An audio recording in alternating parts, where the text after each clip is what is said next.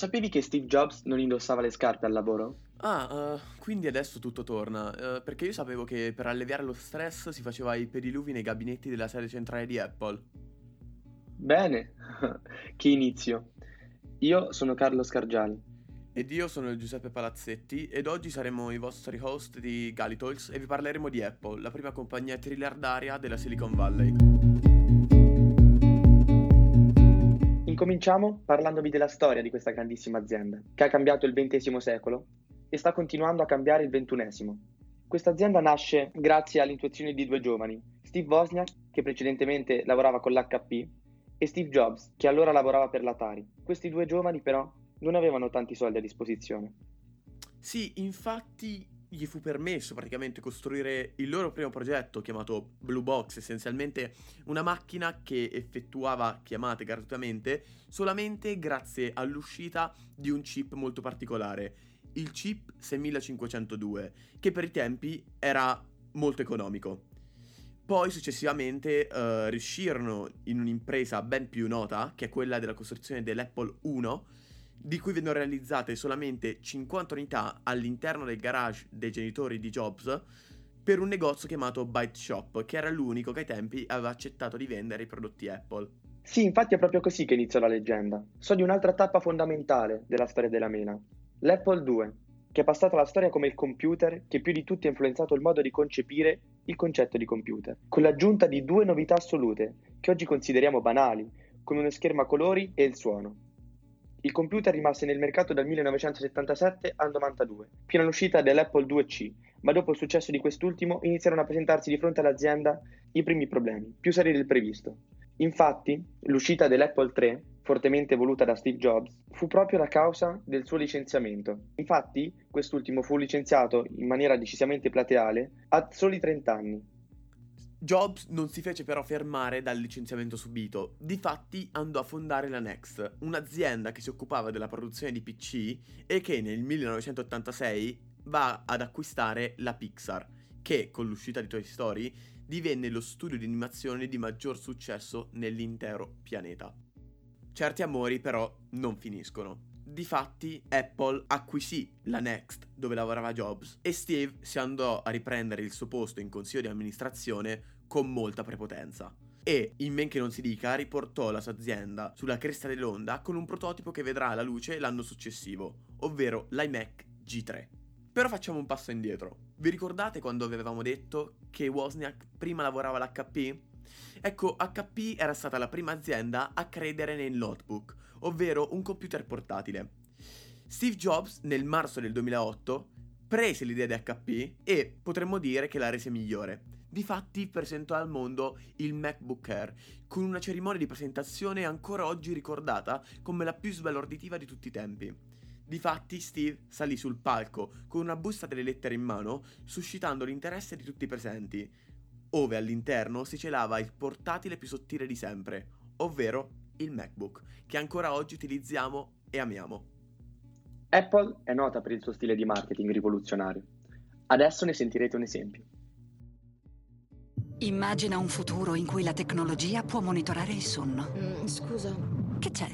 Beh, questo lo fa già. Ah, non lo sapevo. E adesso lo sai. Ok, ci riprovo. Immagina un giorno in cui potrai controllare le tue pulsazioni. Guarda che lo fa già. Cosa?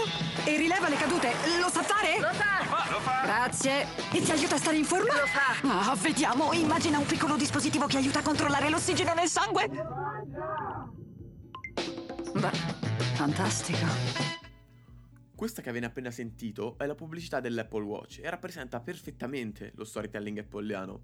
Infatti all'interno dello spot non viene nominato nemmeno una volta il nome dell'Apple Watch e semplicemente si intuisce alla fine, quando appare il logo della mela, che è un prodotto Apple. Indubbiamente le pubblicità Apple fanno sentire i loro prodotti un po' come se fossero davvero un'idea, un concetto senza perdersi in caratteristiche tecniche, semplicemente parlando della mela e di ciò che ne consegue. Sì, infatti molti definiscono i prodotti Apple non come prodotti in sé, ma come esperienze. Gli spot non vogliono davvero comunicare le specifiche o la durata della batteria del prodotto, bensì vogliono comunicare le emozioni che derivano dal prodotto, Basti pensare ad uno spot lanciato un po' di anni fa, dove per Natale una ragazza regalava a sua nonna un iPod, tramite il quale poteva risentire le canzoni legate alla sua giovinezza. Lo spot era molto toccante e essenzialmente non veniva mai mostrato il prodotto, semplicemente venivano mostrate le emozioni che derivano dall'usufrutto di questo. Un altro punto forte di questa azienda, di questo colosso tecnologico, è la creazione di un ecosistema. Che cosa si intende per ecosistema?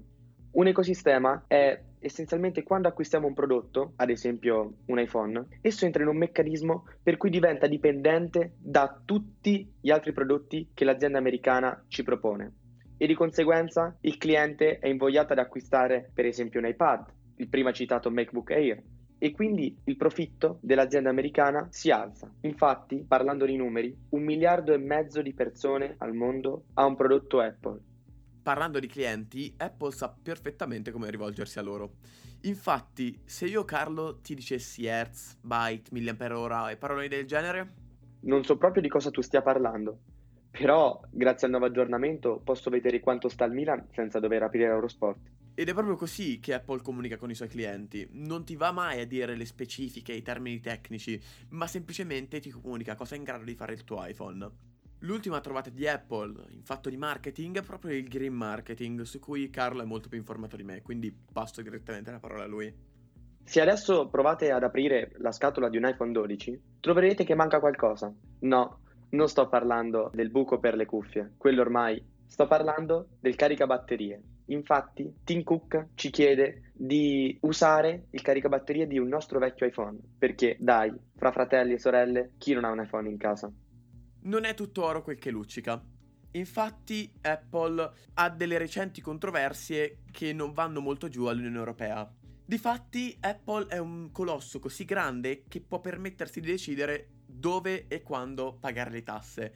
Essenzialmente, grazie alla sua sede legale in Irlanda, Apple evade più di 20 miliardi all'anno all'Unione Europea senza versare un singolo centesimo e sbeffeggiandola nel mentre. Però immagino non sia solamente l'unico lato negativo dell'azienda, vero Carlo? Dici bene Giuseppe. Infatti, se adesso andiamo in un negozio, possiamo trovare un iPhone 11, per esempio, a circa 1100 euro, ma il valore puro del cellulare che abbiamo di fronte è di 100 euro. I restanti 1000 sono royalty, ovvero marchio, idea, ricerca, pubblicità, assistenza e franchising. L'Apple infatti è bravissima a tenere alto il suo standard, senza mai abbassarsi al consumatore medio. Infatti, io lo definisco il fattore Louis Vuitton, perché come sappiamo tutti, a partire dagli anni 80, qualsiasi segretaria, pur non avendo grandissime disponibilità economiche, decideva di rinunciare a qualche uscita con le amiche per acquistare la famosissima borsa Louis Vuitton. Infatti, proprio come una borsa di Louis Vuitton, l'iPhone potrebbe essere definito da molti uno status symbol soprattutto per le nuove generazioni, dove c'è quasi una discriminazione tra giovani e ragazzi per chi possiede un telefono Android. Un'altra ombra che purtroppo dobbiamo raccontarvi riguardo l'azienda della mela riguarda proprio le tasse che prima aveva citato Giuseppe. L'Apple infatti deve circa 20 miliardi di euro all'Irlanda, ma questa nazione si rifiuta di riceverli, nonostante la Commissione europea stia spingendo per eh, avere giustizia dal punto di vista fiscale. Ma l'Irlanda ha veramente troppi introiti con l'azienda americana, che infatti si rifiuta di pagare questa grande quantità di denaro proprio perché la sua sede vera e propria si trova in California. Ma dall'altra parte del mondo queste tasse le paga? A dire il vero no, scatenando una vera e propria guerra diplomatica fra America e Europa. Infatti, il famoso ormai CEO dell'Apple, Tim Cook, ha dichiarato entro l'anno prossimo porteremo in patria, cioè negli Stati Uniti, la liquidità che teniamo all'estero e pagheremo le tasse lì. Infatti la Casa Bianca si è scatenata subito contro la decisione europea. È scandalosa, afferma il governo americano perché se dovranno pagare qualche miliardo di tasse in Europa, saranno poi detratti da quello che dovranno pagare qui, ovvero in America. Bene, Apple può permettersi quindi di dettare legge, ricreare le regole e anche sostituirsi allo Stato. L'azienda della Silicon Valley ha quindi le sue luci e le sue ombre. Però, visto che siamo in quarantena, abbiamo deciso di lasciarvi con un piccolo consiglio. Dovete sapere che tutti possiamo essere un po' Steve Jobs. Davvero? E com'è possibile? Basta smettere di fare le docce proprio come faceva lui Bene, uh, e con questa perla vi auguriamo buona giornata. Grazie per averci ascoltato.